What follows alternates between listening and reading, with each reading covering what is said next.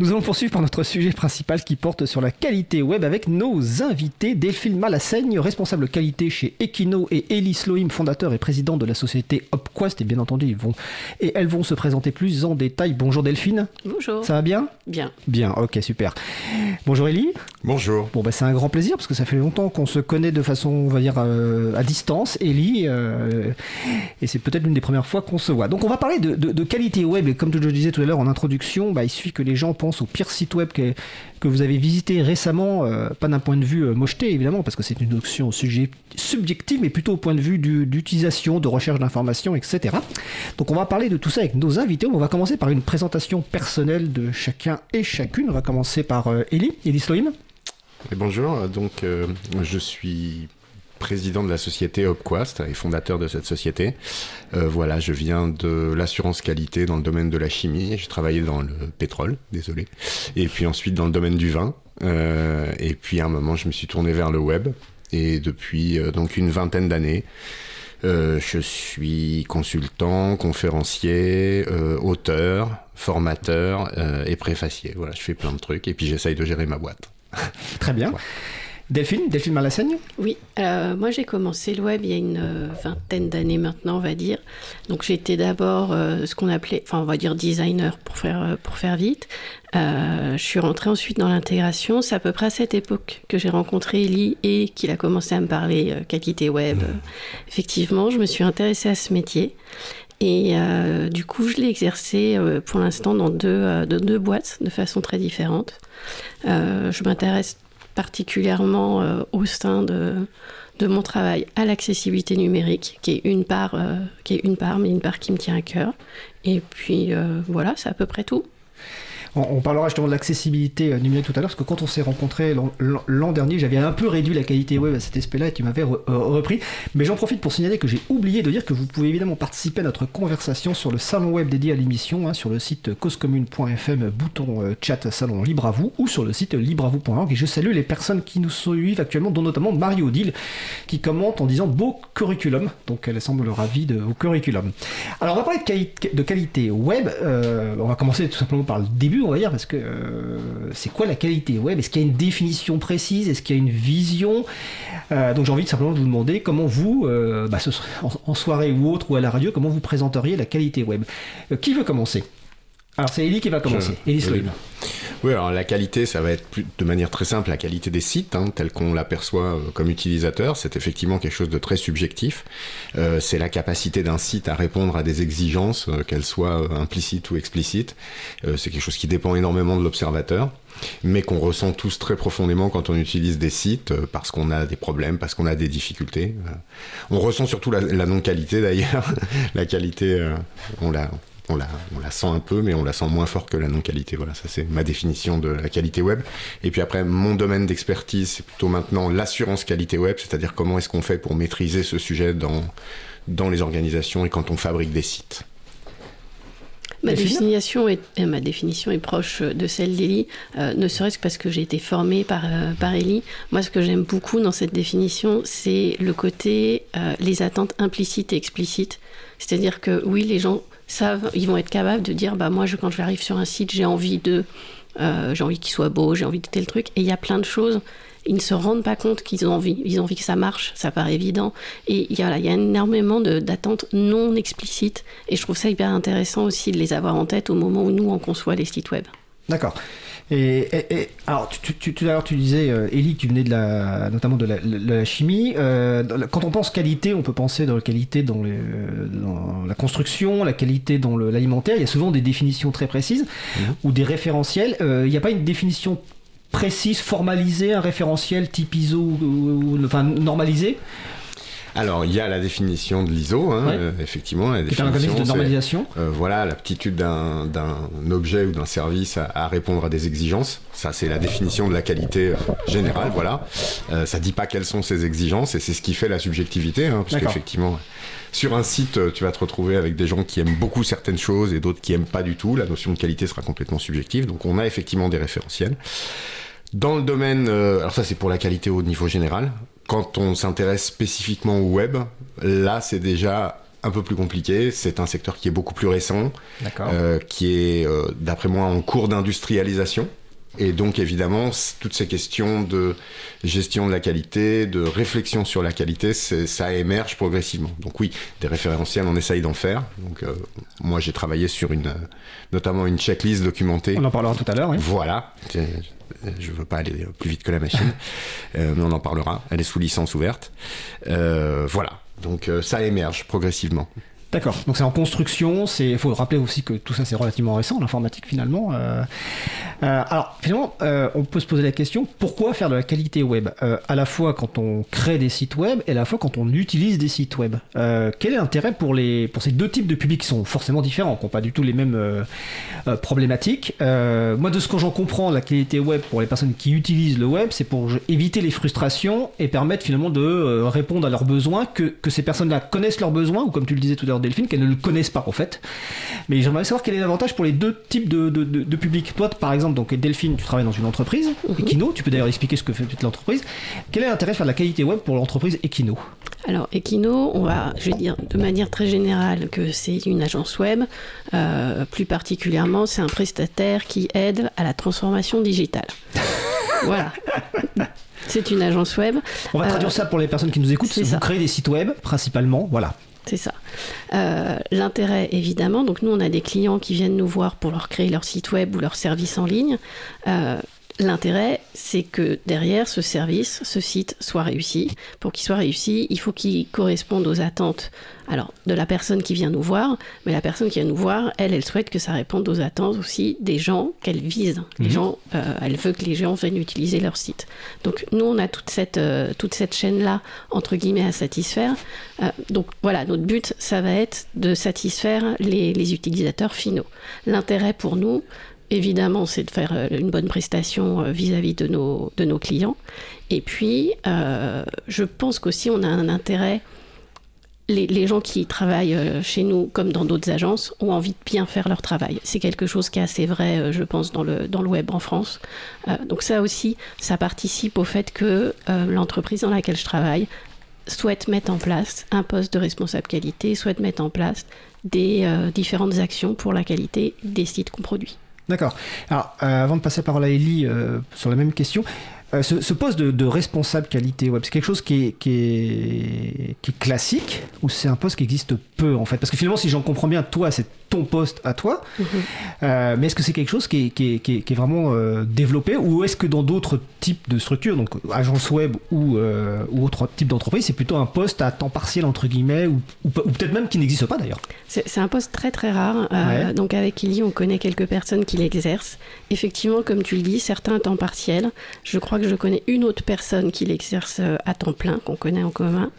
Euh, donc oui, c'est un poste qui est encore euh, très rare et qui est euh, qu'on découvre et qui est différent d'une entreprise à l'autre. C'est vraiment quelque chose de très nouveau. D'accord. Euh, donc même question Ellie tout à l'heure, donc je reviens sur ma question présente sur l'intérêt pour la, la structure qui crée un site web, donc ça peut être une agence web, ça peut être une collectivité, une entreprise, une association, et l'intérêt pour les personnes utilisatrices. Là-dessus, c'est quoi les intérêts en fait? Oui, alors pour les utilisateurs, en fait, en, en 2001, avec un collègue qui s'appelle Eric Gâteau, on a créé un modèle euh, qui est disponible en ligne, qui s'appelle VPTCS, et qui synthétise les exigences des utilisateurs et où est l'enjeu. Peut-être qu'on en reparlera rapidement. Non, tu peux le dire, mais tu peux juste dire ce que je veux dire. Visibilité, Voilà. perception, technique, contenu, service. Et pour le mémoriser, on a euh, Va pas te croire supérieur. Voilà. Ah, j'avais même pas fait V- attention. Ah, VPTCS. VPTCS, d'accord. Voilà. Et si je le synthétise pour un utilisateur et pour les gens qui nous écoutent, c'est vraiment est-ce que lorsque vous cherchez quelque chose sur Internet, est-ce que vous le trouvez facilement? Ensuite, une fois que vous avez trouvé le site, est-ce que c'est facile à utiliser? Techniquement, est-ce que ça marche? Sécurité, performance, rapidité, est-ce que le site s'affiche rapidement? Ensuite, est-ce qu'au niveau des contenus, ce que vous lisez, ce que vous consultez est de bonne qualité? Et à la fin, lorsque par exemple vous avez utilisé quelque chose que vous allez réutiliser, une demande, un service, un produit que vous avez acheté, est-ce que tout ça va se passer après la visite dans des bonnes conditions? Et c'est toute cette chaîne entre le moment où j'ai besoin de quelque chose sur le web et la fin où je vais effectivement avoir cette chose, peut-être même jeter l'emballage, hein, euh, voilà, ou reçu un produit de très loin. Est-ce que tout ça s'est passé de manière fluide et comment le site web a aidé à faire ça? Ça, c'est l'enjeu utilisateur. D'accord. Il a évidemment un enjeu majeur du côté des entreprises parce que les entreprises ont besoin aussi que ça se passe bien et que ça se passe vite. Et puis pour les entreprises, donc il y a évidemment satisfaire les utilisateurs, qui est quand même pour beaucoup d'entreprises quelque chose de très important. Il y a des enjeux économiques parce qu'il y a énormément de coûts de non-qualité dans les entreprises. Fabriquer un site, ça peut conduire à, faire. Euh, ah, vas-y, je te laisse, mais je, vais, je compléterai par une question sur ce point-là, vas-y. Avec, avec plaisir. Euh, donc, effectivement, des, des, des, des, pertes, comme on peut en voir d'ailleurs dans le bâtiment, dans d'autres secteurs. Hein. Le, web, c'est aussi un truc où on fait, où on refait, où on casse, où on fait des choses pas bien, où l'utilisateur a des problèmes, des retours produits, des choses comme ça. Tout ça, c'est économiquement des enjeux qui sont pas très visibles. Toute la partie euh, écologique aussi, l'impact du numérique, hein, ce sont des coûts euh, et ce sont des coûts euh, sociaux, environnementaux, voilà.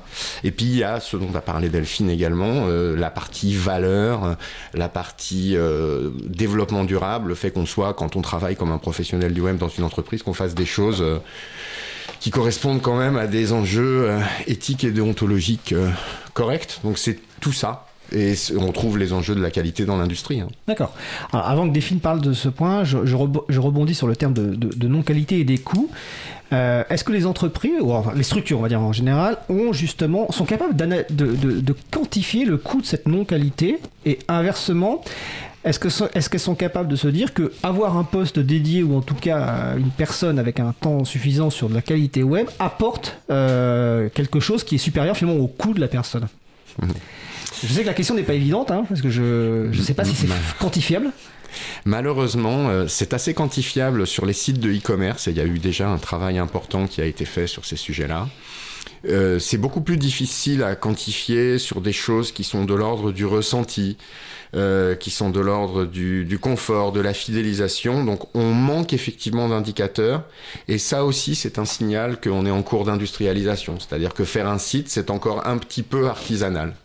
Euh, donc on n'en est pas encore à avoir des indicateurs massifs, sur ce sujet. En revanche, euh, dans la fabrication automobile, par exemple, on a pu mesurer, par exemple, que les bruits des portières euh, avaient des impacts majeurs sur les actes d'achat et sur la perception de la qualité. Voilà, c'est des choses qu'on voit apparaître progressivement, des observations comme ça sur le web mais on est au tout début de ça. D'accord.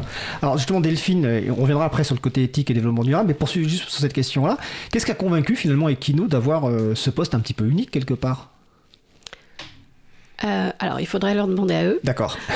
moi, je suis arrivée. Alors, si j'ai bien sûr une, une, part de la réponse, je suis arrivée chez Equino pour créer le poste. D'accord. Et en fait, il y avait chez mes patrons déjà une forte conviction de l'intérêt de, ce sujet-là, avant même justement tous ces indicateurs où euh, on parle de ça, c'était il y a une, dizaine d'années. Et euh, il y avait une vraie volonté de faire les choses bien et de, de pouvoir aussi les attester par un tiers. Et c'est là aussi va, on a rejoint euh, Opquest, mon, entreprise Equino est partenaire Opquest, euh, parce que justement Opquest c'est aussi un tiers, c'est quelqu'un de l'extérieur qui, euh, avec un modèle, vient parler de la qualité de ce qu'on fait nous. Donc ça aussi c'était important, vraiment l'aspect le faire, mais ce que je me rappelle très bien, mon patron disait à l'époque, bon, tous nos concurrents disent qu'ils font de la qualité, nous, on va pas être le seul à le dire. Il y a quelqu'un qui va la tester derrière. C'est-à-dire que pour pas être les pipoteurs du web, quoi, c'est ça entre guillemets. Après, il y en a qui vont faire de la qualité et sans tester. Mais voilà, puis il y en a qui vont le dire, qu'ils le font et on va faire ils vont faire autre chose. D'accord. Ok. Euh, on reviendra tout à l'heure évidemment sur OpQuest, le modèle, etc. On va revenir donc sur l'intérêt pour les, les, internes et externes. Ellie disait que tu tu souhaitais parler toi de la partie éthique, développement durable, si je me souviens bien des termes, c'est ça? Alors je n'avais pas prévu, mais je peux en parler. Euh, effectivement, bah après, ça fait partie, on va dire, d'un état d'esprit global euh, qui est vrai dans la boîte où je travaille, mais qui va être vrai, euh, qui va être vrai ailleurs. Euh, il y, a, y, a, cette volonté de faire les choses correctement, et correctement, ça veut dire aussi correctement pour les gens derrière qui utilisent, et, et même en fait en, interne, de manière, de manière générale. Je pense qu'on est j'ai l'impression depuis, depuis que je travaille dans le web qu'on est vraiment dans une période où les gens qui travaillent euh, dans ces industries ont envie quelque chose de, qui ait du sens. et qui soit. Enfin, je pense que c'est pas pour rien si tout ce qui est RSE, donc la responsabilité sociétale et environnementale, euh, tout ça, c'est, ça arrive en ce moment. Donc la, RSE, quasiment toutes les entreprises maintenant ont une démarche liée à ça. Évidemment, la, nôtre aussi. Et je, pense que voilà, c'est pas un hasard si ça arrive en ce moment et s'il y a une forte adhérence. Euh, en tout cas en interne, pour ces sujets-là. Ce qui vont faire que, de manière globale, il va y avoir une forte adhérence pour les démarches euh, liées à la qualité web, à la qualité de ce qu'on produit et à l'état d'esprit dans lequel on le fait d'où l'accessibilité aussi. D'accord, alors justement, quel, est le lien entre euh, qualité web et accessibilité? En fait, la qualité web, c'est quelque chose qui est transverse.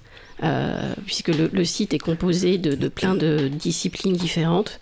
Euh, une de ces disciplines, discipline, c'est pas forcément le mot, une de ces thématiques, ça va être l'accessibilité, euh, qui elle-même est déjà transverse à différents métiers, à différents, différentes interventions sur le site.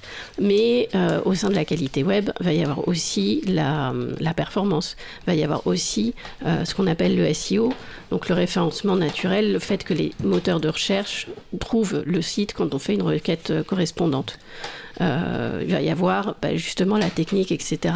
Donc il y a il y a, euh, voilà, il y a, la, qualité web est transverse et l'accessibilité est une part euh, de ce qui constitue euh, un site, l'accessibilité numérique, le fait que les gens puissent y accéder, quelles que soient leurs conditions d'accès. Alors, avant de laisser la parole à Ellie, on en a parlé récemment de l'accessibilité numérique, mais je ne me souviens plus du numéro d'émission, mais je vous le donnerai tout à l'heure. Ellie oui, simplement pour compléter euh, peut-être euh, et éclairer une partie de ce qu'a dit euh, Delphine. les gens le savent peu, mais les D'abord, il y a beaucoup euh, de personnes handicapées qui accèdent au web. Euh, il y a des enjeux énormes sur le fait que les personnes handicapées puissent accéder au web. Et ils vont utiliser un certain nombre d'outils qui vont faire que, euh, dans un certain nombre de conditions, ça sera très difficile pour eux, par exemple, de vocaliser le site ou d'accéder aux sous-titres, etc. C'est en complément de, ce que vient de dire Delphine. Et donc, on a tout un travail autour du fait que les sites ne bloquent pas les personnes handicapées lorsqu'elles arrivent sur le site. Donc ça, c'est tout le chantier de l'accessibilité aux personnes handicapées voilà, quand on parle d'un site accessible, c'est pas un site disponible ou c'est pas un site facile à comprendre, c'est vraiment un site accessible aux personnes handicapées quand on parle de centre professionnel. Et après, on a plein d'autres enjeux. Il y a ceux qu'a cité Delphine, euh, le référencement dans les moteurs de recherche, euh, la performance, mais alors je vais en ajouter quelques-uns, euh, la préservation des données personnelles, dont vous avez parlé dans votre chronique, dans la chronique qui était juste avant, la sécurité, effectivement, essayer de faire en sorte que les, à la fois les serveurs et les personnes soient protégés. Euh, la qualité du service en lui-même, euh, l'éco-conception, c'est-à-dire faire en sorte que les sites aient un minimum d'impact sur euh, l'environnement et sur les émissions et sur les, enfin, la consommation de déchets, etc. Donc en fait, on, juste un site web, quelque chose qui a l'air d'assez simple, entre ce qu'a dit Delphine et ce que j'ai dit, on se rend compte qu'il y a beaucoup, beaucoup, beaucoup de sujets. Et effectivement, l'assurance qualité web, qu'on essaye de faire émerger dans ce secteur, c'est de piloter globalement toutes ces activités-là. D'accord. Euh, je précise que l'émission sur l'accessibilité en informatique, c'est la 117, donc vous allez sur libravou.org slash 117 et vous arriverez directement sur le podcast et sur la transcription. Euh, avant de parler un petit peu de savoir comment on fait en pratique de la qualité web, j'aurais juste une petite précision, parce que tu viens de parler d'assurance qualité web. Euh, donc, est-ce que tu peux nous rappeler ou nous expliquer quelle est la différence que tu fais, même si tu l'as dit un petit peu en introduction, mais pour être sûr qu'on comprenne, entre qualité web et assurance qualité web? Hmm. euh, C'est simplement lié à une erreur de, de ma part. Euh, j'ai très très longtemps parlé de qualité web sans vraiment tenir compte du fait que ça allait être perçu comme quelque chose de très très très subjectif par euh, voilà. Euh, et donc euh, il y a deux ou trois ans, j'ai décidé de renommer le livre dont on a sorti qui s'appelle maintenant Assurance qualité web mais qui s'appelait Qualité web pour essayer de mettre en évidence le fait que ça n'est pas un jugement sur les sites mais plus une démarche d'amélioration et une activité, comme on a une démarche de communication dans les entreprises, on a une démarche, je sais pas, moi, il y a des démarches marketing, il y a des démarches euh, technique, informatique. Et là, il y a une démarche qui existe déjà dans toute l'industrie, qui est les démarches d'assurance qualité comment je maîtrise la qualité des choses, eh ben on essaie de faire en sorte que ça arrive dans le web aussi. Et, et cette notion-là de, de, de, choses, de démarche objective, d'amélioration continue, on essaye de distiller cette idée-là de plus en plus. D'accord. Delphine? Oui, c'est vrai qu'en plus, cette notion, elle est, euh, elle est importante parce que moi, quand je me présente dans une nouvelle entreprise, euh, que j'arrive avec mon titre ronflant de responsable qualité, c'est vrai que la première chose qu'il faut que je désamorce, c'est non, je suis pas là pour venir contrôler ce que vous avez fait. Euh, non, je suis pas là parce que vous faites pas de la qualité et avec moi vous allez en faire. Et donc c'est vrai que c'est très important ce mot de assurance qualité parce que ça permet en fait de faire comprendre moi je suis là pour être un outil pour vous vous aider à faire ce que vous avez envie de faire. C'est vous qui connaissez la qualité, c'est vous qui la faites et moi je viens accompagner euh, cet élément là. D'accord. Bah écoute, ça fait une très bonne transition avec la, thématique suivante, c'est comment on fait de la qualité web en, pratique. Alors j'ai un peu envie de commencer euh, par demander, euh, tout à l'heure, euh, Elie, tu as parlé euh, du, mo du, modèle euh, VPTCS, donc visibilité, perception, technique, contenu, service. Et il y a aussi euh, le modèle, on va dire, UpQuest. Hein. Ah, c'est-à-dire quoi UpQuest d'ailleurs Ça veut dire euh, Open Open Quality Standards. Donc des, des standards, de, des, des, standards de qualité ouverts. Effectivement. Et donc, euh, il y a une notion de bonne pratique avec 240 bonnes pratiques. Donc, est-ce que faire de la qualité web, c'est s'assurer que quand on développe un site web, on respecte ces 240 bonnes pratiques ou pas? Alors non, euh, effectivement, en tout cas, ça peut être une optique, c'est de se dire, voilà, j'ai euh, une checklist donc c'est une checklist qui existe depuis 2004, donc qui est sous licence ouverte, que vous pouvez télécharger librement, qui est documentée, disponible en trois langues, donc ça fait 240 fiches documentées, euh, disponibles en trois langues, soit 720 fiches, c'est un contenu euh, énorme, tout en licence ouverte. Euh, et Creative Commons, hein, tu les as cités tout à l'heure, sans clause commerciale. Et euh, effectivement, le réflexe avec une checklist, c'est de, se de se dire, tiens, je vais respecter. Et pendant très longtemps, on a travaillé sur cette notion euh, qui sous-tend l'évaluation. C'est-à-dire, je prends mon site, je prends une checklist et je regarde si je respecte ça. On est dans le domaine de l'inspection technique, au même titre qu'on inspecterait une voiture. On inspecte un site web. Depuis 5-6 ans, j'ai personnellement changé complètement de vue en disant, le plus important n'est peut-être pas d'être conforme, de respecter une checklist, mais plutôt d'être capable de dire ce point-là, je l'ai regardé et je sais si je suis conforme, je sais si je suis pas conforme et surtout je connais les conséquences. Un peu l'optique du pilote d'avion qui décolle en ayant certains points qui sont rouges, d'autres qui sont oranges, d'autres qui sont verts, et quelquefois il y a des choses qui peuvent être rouges, on décolle pas, des choses qui sont oranges, eh ben on peut décoller quand même, et puis des choses qui sont vertes, on peut y aller. Et on maîtrise le risque. Donc, au stade où j'en suis de la démarche, c'est se dire, même si je fais un site web d'association, un site web même personnel, je pense qu'il y a beaucoup de nos auditeurs qui occupent de sites, voilà, de sites d'associations de parents d'élèves, etc. Ou voilà. Eh bien, je regarde cette checklist non pas pour dire, oulala, je suis super, je suis parfait. Plutôt, non, je maîtrise ce qui se passe et je vais pas avoir de mauvaises surprises. Je pense à un maximum de choses. D'accord. Et donc cette euh, checklist donc de 240 règles euh, essaye de couvrir plusieurs thématiques globales. Euh, donc ça va, il y a des thématiques techniques, il y a des thématiques utilisatrices, des thématiques accessibilité. Il y a un peu de tout, a puisque c'est la qualité, ouais. Voilà. Donc, par exemple, je, vais en, je, je, te laisserai éventuellement en citer une ou deux qui te, qui te plaisent bien. Alors, forcément, j'ai regardé la, la, la, règle numéro 42 en, en, en tant que geek. Hein. Alors, je précise que je les ai toutes regardées, hein, euh, en fait. Et la règle 42, c'est. Alors, ce qui, ce qui est intéressant, c'est que c'est très court. C'est-à-dire que c'est pas des règles très très longues, etc. C'est très factuel, etc. C'est bien expliqué. Donc la règle 42, c'est par exemple les conditions de fonctionnement du service après-vente sont indiquées. Donc tu parlais tout à l'heure des, des, des, sites de e-commerce et effectivement, c'est d'un point si on se pose, si on se place d'un point de vue utilisateur ou utilisatrice, le fait qu'on puisse savoir comment va fonctionner le service après-vente est essentiel quand on va commander. Quelquefois, ça rattrape complètement la, ça rattrape complètement l'expérience qu'on a eue sur un site. Hein. C'est-à-dire qu'on a acheté quelque chose, c'est désastreux et là on va devoir faire faire appel à un service après-vente ou à un support, et ben là c'est important de savoir si on va devoir payer pour l'utiliser, quels vont être les voilà. horaires d'ouverture. Euh, voilà, il y a, y a, un certain nombre de règles comme ça. Et ça c'est typiquement un exemple de truc ou de règles. Euh, donc maintenant on parle plus trop de bonnes pratiques, on parle carrément de, de règles, règles parce qu'on essaie d'aller un petit peu plus loin que des bonnes pratiques. On essaye maintenant de dire voilà on a des choses qui sont argumentées par l'utilisateur. Alors je vais en citer une deuxième pour montrer en fait aussi que il y en a qui sont beaucoup plus techniques mais que celle-là est très simple et après Delphine va intervenir. La règle numéro 6 plus, la date de publication des contenus qui le nécessitent est indiquée. Et ça, c'est vrai qu'en tant que personne qui lit beaucoup de contenu, je suis totalement agacé quand je lis des articles où il n'y a aucune référence de, date et on ne sait pas si l'article a été publié il y a 6 mois, il y a 10 ans, etc. Et ça, c'est quelque chose qui est très simple à mettre en œuvre parce qu'il suffit juste de mettre la date de publication. Donc c'est pour montrer que ces règles, en fait, c'est pas des règles qui sont forcément très compliquées à mettre en œuvre, en fait. Pardon, vas-y. Oui, non, non, c'est une des choses aussi. Euh, moi, je, je, présente régulièrement au Quest au sein de, de, mon entreprise à mes collègues. Et, euh, et un des retours aussi que j'ai, c'est ils sont ils sont en général enthousiastes de voir toutes ces règles parce qu'ils disent ah mais oui ah mais oui ça c'est important ah mais oui ça c'est euh, ça c'est enfin il faut y penser et on n'y pense pas toujours des fois c'est des choses qu'on fait qu'on fait tout le temps, et ils vont se dire c'est bon, on le fait tout le temps.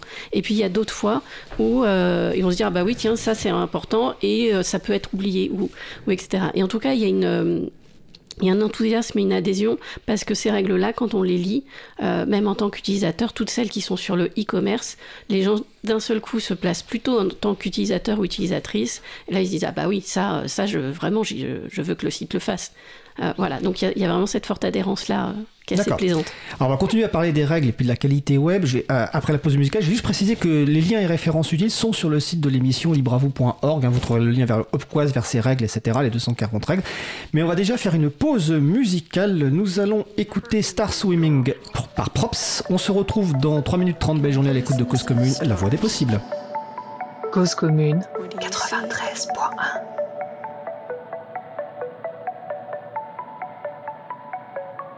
darkness.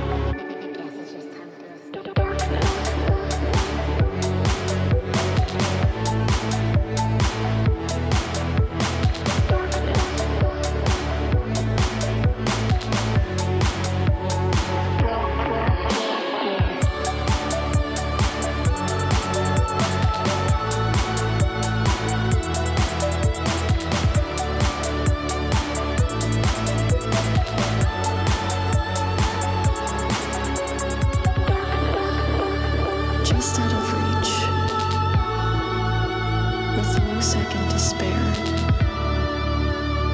My life slips away.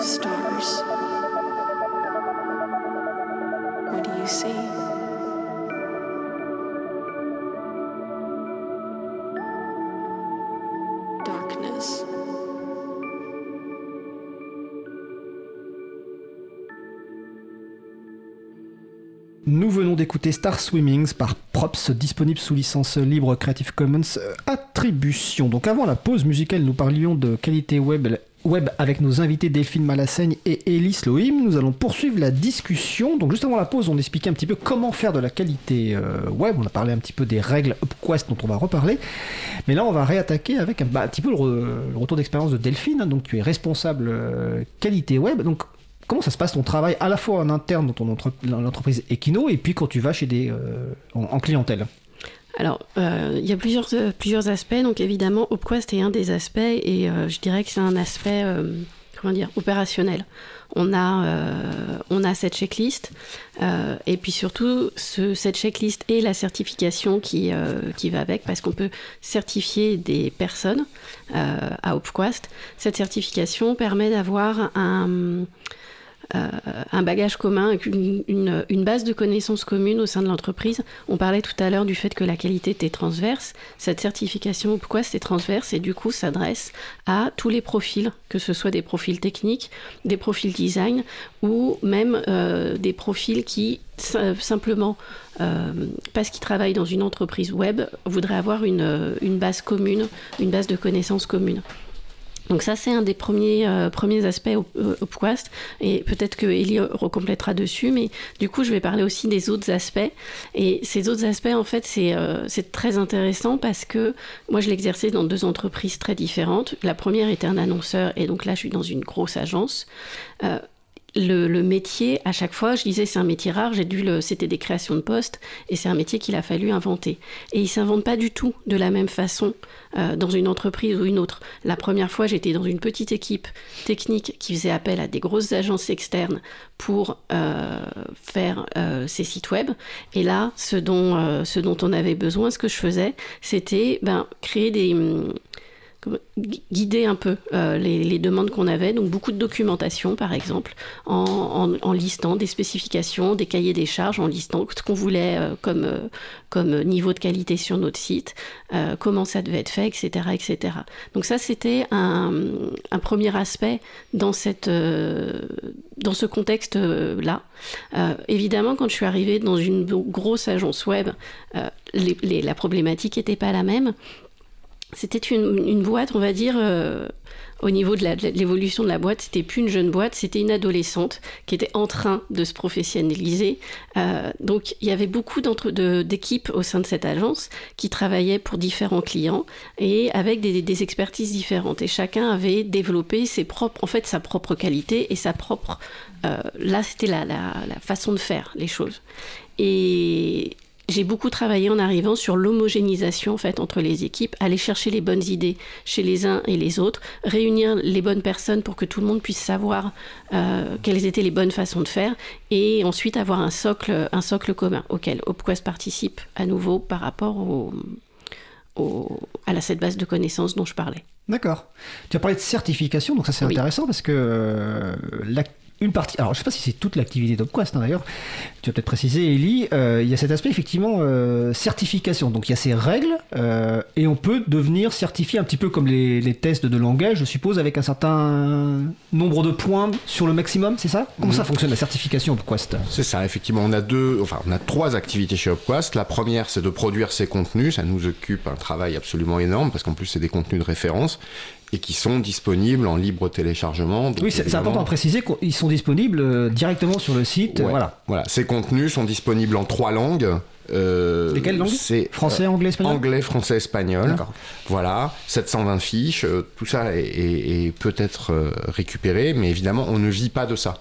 L'entreprise finance effectivement ses activités par deux, deux, deux activités. Euh, d'une part, euh, une formation certifiante qui marche comme le TOEIC, donc un score entre 0 et 1000 points, et qui se positionne comme un socle de, compétences pour les professionnels du web, mais du monde entier. Et puis, on a également, on fait vivre un écosystème de partenaires dont fait partie Equino. Et donc pour revenir à cette formation, bah, effectivement c'est une formation qui concerne des personnes individuelles, euh, qui a été suivie maintenant euh, par un peu moins ou peut-être un peu plus de 15 000 personnes en 6 ans. Ça fait 6 ans qu'on a commencé. Euh, là, on commence fortement en anglais, on est disponible également en espagnol, et l'idée, c'est que les professionnels, soit demandeurs d'emploi, étudiants ou professionnels en poste se dotent d'un socle de culture commune en se servant de ces règles et en se servant aussi de tout le vocabulaire que ça va donner. Que les gens se comprennent, que les gens travaillent bien ensemble et qu'ils aient le même socle en matière de qualité. Après, c'est important pour nous de travailler avec des partenaires parce qu'il y a plein d'autres sujets, comme on disait tout à l'heure, à explorer, à creuser sur accessibilité aux personnes handicapées, euh, vie privée, RGPD, tout ce qu'on a dit, performance, Référentiel général de protection des données personnelles. Voilà, Euh, oui, excuse-moi, référentiel, règlement Euh, règlement général. général. Règlement Ouais. général. Des protections des données.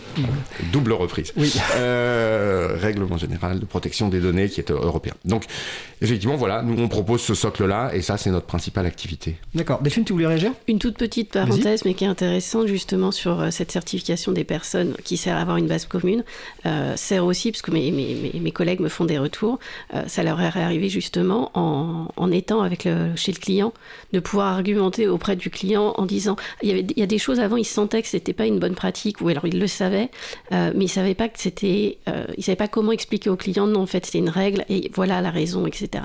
Opquast, cette base de, de commune euh, leur permet, leur apporte aussi ces, cette, cette argumentation-là.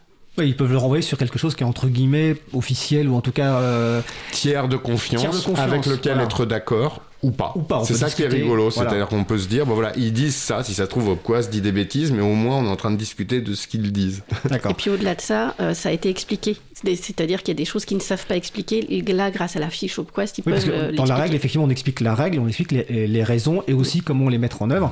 Je vais juste rappeler que si vous avez des les personnes qui nous écoutent, si vous avez des questions ou si vous voulez réagir, vous venez sur le salon web de la radio, hein, sur causecommune.fm, bouton de chat, salon euh, libre à vous.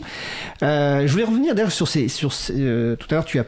Je sais plus quel terme tu as employé, euh, Elie, mais pour, pour que les gens comprennent bien, en tout cas le sentiment que, j'ai, de ma compréhension, c'est qu'en fait c'est un processus quelque part la qualité web ou l'assurance qualité web, c'est un processus continu. C'est-à-dire que euh, est-ce qu'à un moment on peut se dire c'est fini? Est-ce qu'à un moment on peut se dire tiens là j'ai fini, j'ai fait les 240 règles ou est-ce que euh, mais j'ai l'impression que c'est un processus qui en fait continue, jamais fini en fait. D'amélioration c'est- continue, j'entends. C'est ça, c'est un processus d'amélioration continue, donc la réponse est non.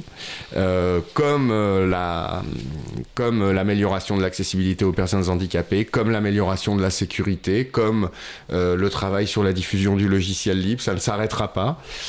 C'est une fonction. Voilà, dans une entreprise, il y a une fonction communication et il faut l'entretenir, y travailler tous les jours et a priori ça s'arrêtera pas. Ben là, la fonction assurance qualité, c'est pareil. Comment est-ce qu'on maîtrise la qualité de ce qu'on fait quand on fait un site?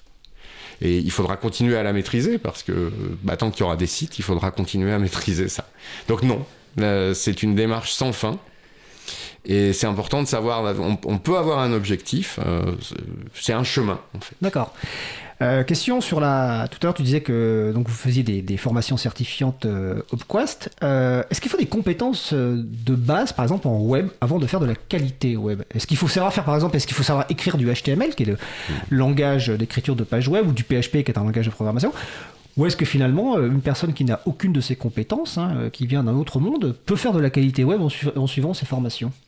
Bah, en fait, on a un, point de vue qui est assez rigolo, c'est qu'en fait, on part de la règle utilisateur avec Ofquas, qu'on a dit par exemple, je sais pas moi, la date des contenus est indiquée, alors on peut le faire de manière euh, programmatique, compréhensible aux machines par exemple, et c'est à partir de cette règle utilisateur, on va prendre la règle, on va dire à, qui elle sert et dans quel contexte elle sert. Alors ça, c'est tout le monde peut le comprendre et ça fait partie de, des compétences de la certification. Mais après, on va dire comment on fait. Et on va documenter la règle, et c'est quand on regarde dans le comment on fait qu'on commence à dire, eh bien là, vous allez devoir aller regarder le HTML. Voilà. Euh, et effectivement, c'est une façon de rentrer. On, on- on- on- on a fait un travail avec le, le- la belle école, euh, l'école de Emmaüs du groupe. D'accord. Voilà. On leur a mis à disposition pour des gens qui voulaient rentrer dans ce secteur du numérique et on leur a mis à disposition et ça marche très très bien parce qu'en fait les règles vous aident à rentrer dans un contexte utilisateur. Qu'est-ce qui se passe pour les utilisateurs?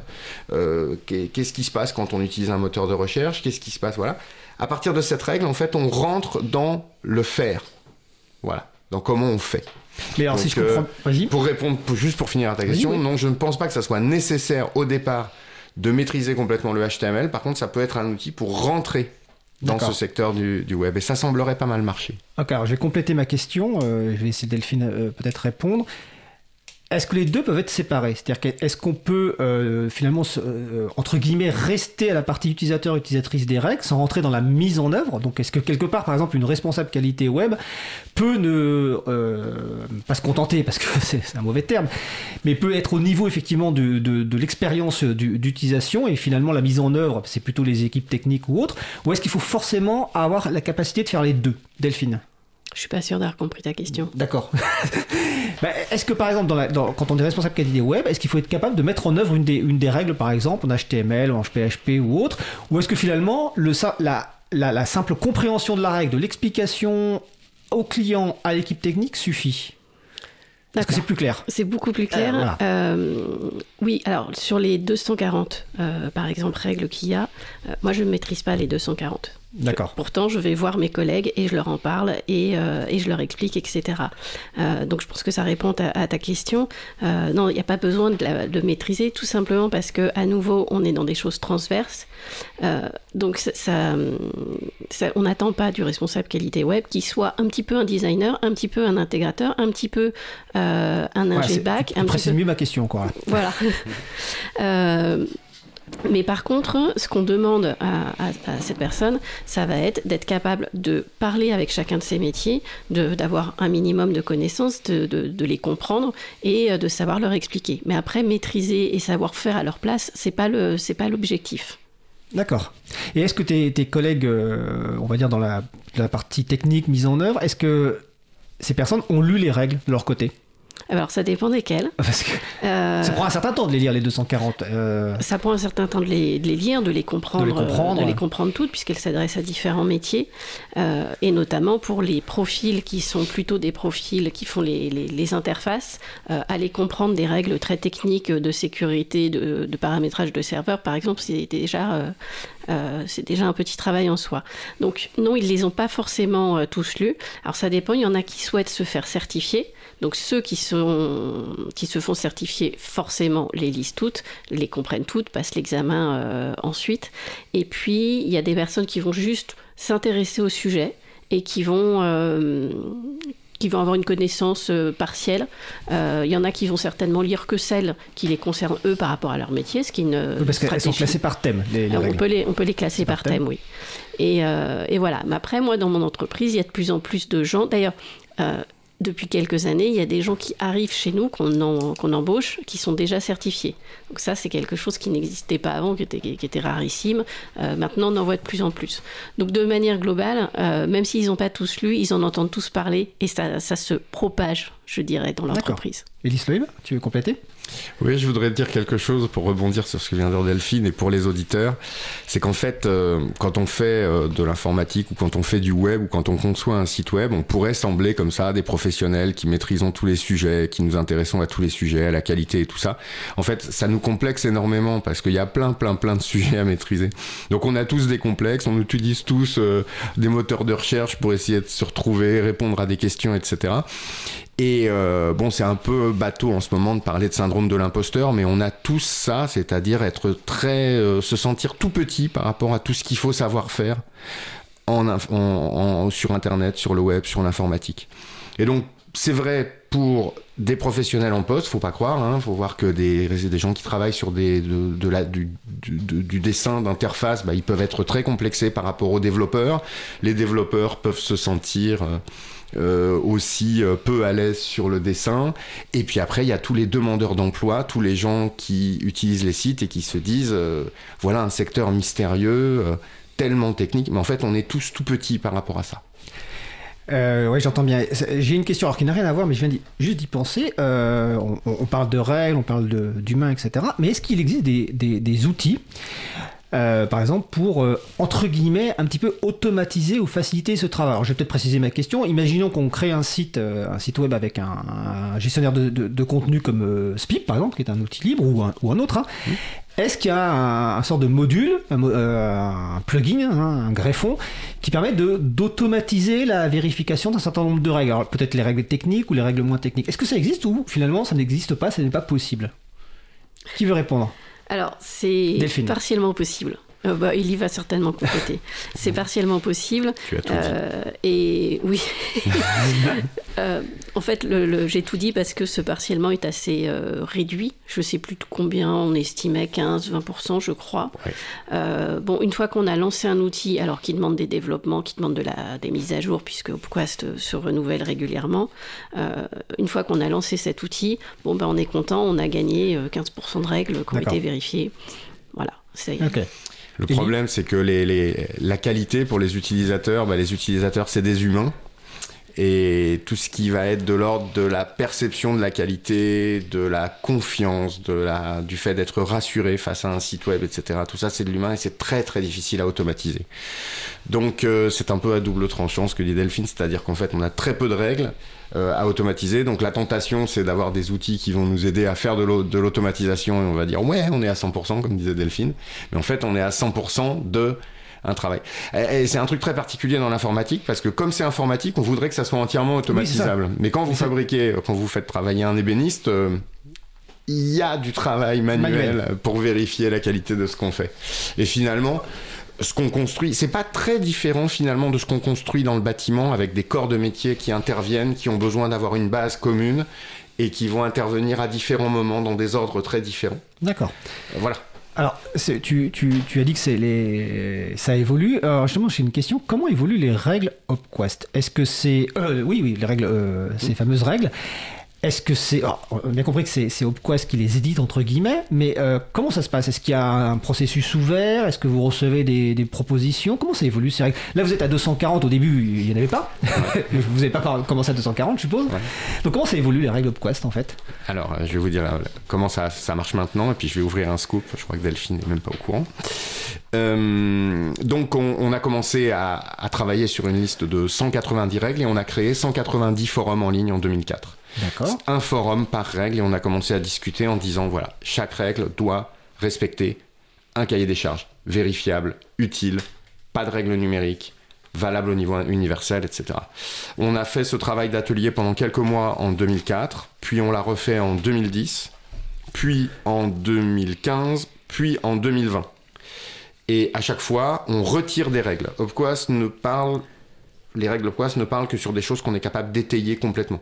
Il y a plein de sujets sur lesquels on n'est pas positionné parce que ça dépend. Voilà.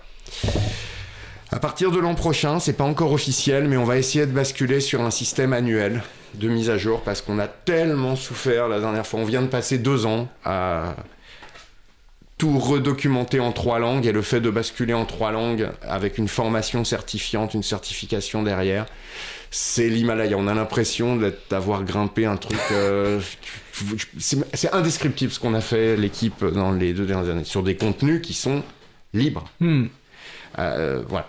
D'accord. Donc on risque de changer, essayer d'avoir quelque chose de plus continu. D'accord. Tu veux réagir, Delphine, ou non? Non, je dirais juste qu'une des choses que je- que j'apprécie dans la façon dont c'est fait, c'est que euh, c'est ouvert à participation, comme le disait Ellie.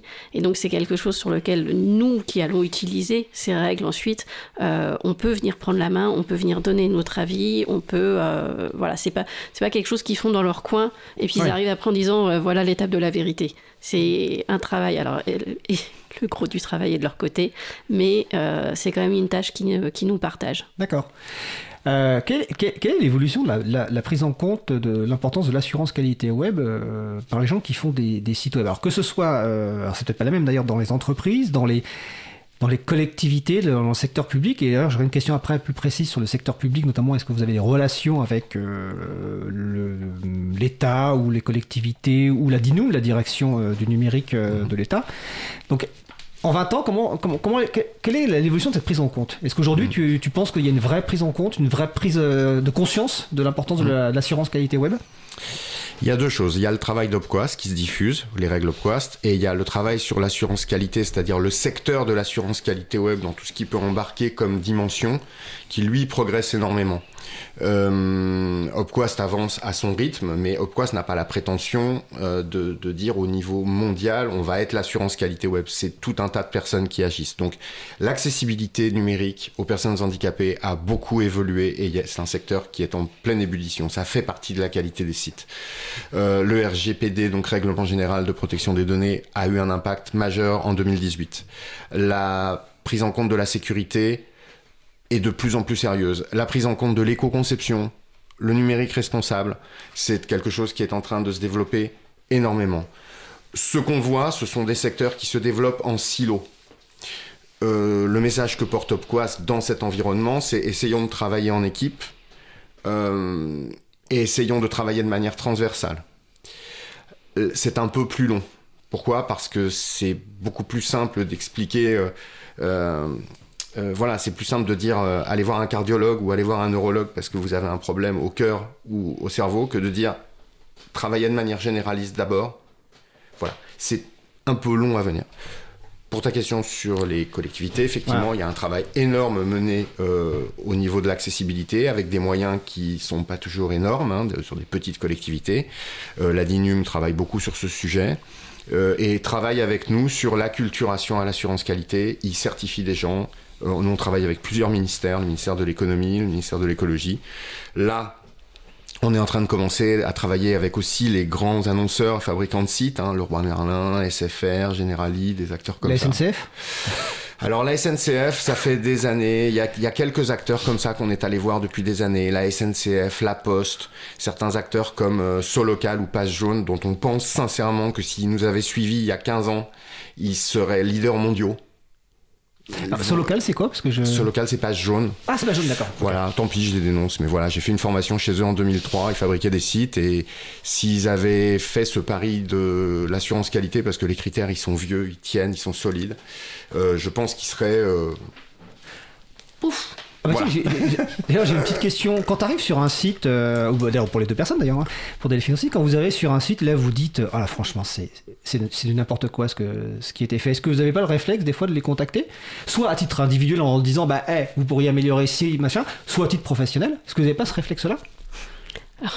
Moi, non. Euh, j'avoue que je suis. Euh, je, je, vais voir des choses. Après, si là, là où je vais le plus euh, râler et le plus être tenté de, de, de, rouspéter, c'est quand ça touche des points d'accessibilité. Parce que les points d'accessibilité, là, ça veut dire, c'est pas que euh, une gêne pour certaines personnes qui auraient bien aimé savoir, euh, voilà, le, les, les, réclamations, le service des réclamations. Là, on parle de personnes qui parce que le site a mal été fait, vont être empêchés d'utiliser, au même titre que n'importe qui, vont être empêchés d'utiliser le service. Donc ça, c'est peut-être ce qui va me faire le plus râler. D'accord. C'est une discrimination. Oui, tout à fait. Donc moi je n'ai pas de temps à perdre là, euh, je vais pas signaler, c'est rare que je signale euh, des défauts. Euh, on essaye plutôt de travailler avec les gens qui sont conscients qu'il faut travailler là-dessus, que ça correspond à leurs valeurs, qu'ils ont envie de faire des choses. ils n'y arrivent pas toujours, ça c'est leur droit, c'est pas facile. En fait, il y a déjà beaucoup de choses à faire avec les gens qui sollicitent la démarche. Donc, voilà. Alors, euh, je, reviens sur la question, on, arrive bientôt à la fin, et donc la, question finale, mais j'ai posé la question sur l'évolution à, à, Ellie. Toi, de te compter, quel est ton ressenti par rapport justement à cette prise en compte, de prise de conscience de l'assurance qualité web dans, ton métier, soit auprès de tes collègues, soit auprès des clients? Est-ce qu'il y a une évolution positive euh, Comment ça se passe? Auprès de mes collègues, je dirais non. Euh, non, pas, de, pas, dans le sens qu'il n'y a pas d'évolution. Allez, au revoir. Dans, le sens où, pour moi, ça fait déjà, ça fait déjà 10 ans que je suis dans cette boîte et que ça fait déjà il y a déjà cette, envie, euh, simplement individuelle globale de faire, euh, de faire correctement son travail. Ensuite, d'un point de vue plus, euh, plus large, oui, je rejoins ce que disait Ellie, il y a l'accessibilité en ce moment, on en parle beaucoup plus qu'on en parlait il y a encore, je sais pas, trois ans. C'est... et ça fait plaisir. les tous les aspects, c'est ce qu'on disait tout à l'heure, tous ces aspects euh, euh, donc liés à la RSE, la responsabilité sociétale et environnementale, euh, toutes ces choses-là, c'est des choses où j'ai l'impression que ça a pris maintenant. Et, la, vie privée aussi, on en parle beaucoup plus, alors pas assez à mon goût, mais on en parle beaucoup plus. Voilà, toutes ces choses-là ont pris ces, derniers, ces dernières années. Peut-être que c'est le signe aussi de, de l'évolution du web de manière générale, etc. Mais euh, voilà, ça je rejoins Ellie, ça s'est fait euh, ces dernières années sur différents, différents aspects. C'est un signe de son industrialisation, vraiment. Le mot, l'industrialisation. Mm. Avant la question finale, Ellie, peut-être une annonce à faire tu as, tu as parlé d'un livre tout à l'heure, une nouvelle version sur l'assurance qualité web. Il est disponible dans les bonnes boutiques. Oui, voilà, c'est un livre qui est édité. aussi C'est un livre qui est édité chez. Comment exactement alors? Assurance Qualité Web. Il a été renommé. Euh, voilà, il est sorti en décembre. Chez Erol, c'est ça? Chez Erol. Voilà. Euh, il s'en est vendu beaucoup, je crois. Euh, enfin, je suis sûr. Euh, et puis, euh, on a également mis à disposition il y a quelque temps le premier module de notre formation. Donc, les gens peuvent aller sur le site opquas.com et tester euh, juste le premier module pour découvrir ce sujet, l'assurance qualité web, pour découvrir les contextes utilisateurs, pour découvrir les problèmes utilisateurs. Et c'est vraiment, je crois, à la portée de personnes même qui sont pas spécialisées, qui sont juste utilisateurs du web. D'accord. Voilà. Ok. Alors, question finale. Riche échange, beaucoup de choses abordées. Euh, en moins de deux minutes chacun chacune, quels sont les éléments clés à retenir euh, de ce sujet? Qui veut commencer? Delphine. Bon, je peux Delphine commencer. Alors, je vais rester sur la partie, euh, sur ma partie, la partie de mon métier. Euh, que, hum, comme je le disais tout à l'heure, c'est un métier qui est très rare encore et euh, qui pourtant est important. Il est important pour l'entreprise, pour sa manière de, faire les sites. Il est important aussi pour, et surtout pour l'utilisateur et l'utilisatrice finale. Et puis surtout, c'est un métier qui est très stimulant puisque comme il est rare et qu'il est inventé, euh, je, pense que chaque personne que je vais rencontrer qui va me dire ah mais je suis responsable qualité dans mon entreprise, on va échanger et on ne sera pas deux à faire euh, à faire la même chose puisque ça va être en fonction de différents contextes. Au fur et à mesure, là aussi c'est un métier qui va se professionnaliser, enfin pas se professionnaliser mais peut s'industrialiser c'est pas le mot mais voilà il va y avoir de plus en plus de choses communes mais euh, pour l'instant c'est à défricher et je trouve ça très stimulant et, euh, très riche. Euh, très riche parce que c'est un métier où on parle avec tous les, euh, toutes les, personnes qui interviennent sur le site dans sa boîte. On échange beaucoup. C'est très stimulant, valorisant de les voir, enfin, de les voir échanger sur, sur ce sujet-là dans un optique finalement qui est, j'allais dire, noble. Enfin voilà, qui est la qualité du service qu'on va fournir, qu'on va fournir derrière. Super. Ellie Oui, moi, je... Delphine a, couvert la question du métier euh, d'assurance qualité web. Moi, je vais me positionner presque plus pour les gens qui, qui des sites, qui participent à des projets de sites, qui rédigent euh, des billets pour les blogs de parents d'élèves ou qui, voilà, qui ont envie de se lancer dans le secteur du web. C'est quelque chose, c'est faire un site web, ça a l'air très très simple. Euh, en fait, on se rend compte que ça mobilise plein plein de compétences, plein de choses à savoir, que euh, pour s'occuper de tout ça, bah, il y a de la technique, il y a des choses d'ergonomie, il y a de la psychologie, il y a plein de choses à savoir pour faire un site web. Ça peut sembler très intimi- intimidant, comme je disais tout à l'heure. Euh, donc, euh, bah, la question c'est euh, est-ce que c'est pas intéressant de se doter de checklists pour essayer de euh, d'abord de prévenir des problèmes utilisateurs, c'est-à-dire de tenir compte des utilisateurs avec dans toute leur diversité et tous les problèmes qu'ils peuvent avoir. Donc quand vous faites un site, je vous le conseille vraiment, euh, allez, récupérer ces, ces règles et essayer de, de regarder si vous les suivez. Et puis aussi, euh, vous en servir pour vous doter d'un peu de culture web, parce que euh, c'est quelque chose de très intéressant d'avoir une culture web, un vocabulaire web, notamment si vous voulez travailler euh, dans ce secteur qui est... qui est, c'est un secteur qui, qui embauche beaucoup, c'est un secteur qui est passionnant, on s'éclate dans le web quand même, hein, dans l'ensemble, n'est-ce pas Delphine? Tout à fait. Voilà, c'est un chouette secteur. Eh ben, c'est une belle conclusion, donc euh, merci à vous. Donc Delphine Malassaigne qui est responsable qualité web chez Equino, Elis Lohin qui est président, euh, fondateur et président de d'Opquest. Toutes les références citées sont sur le site euh, dans la page consacrée à l'émission. Je vous souhaite une belle fin de journée.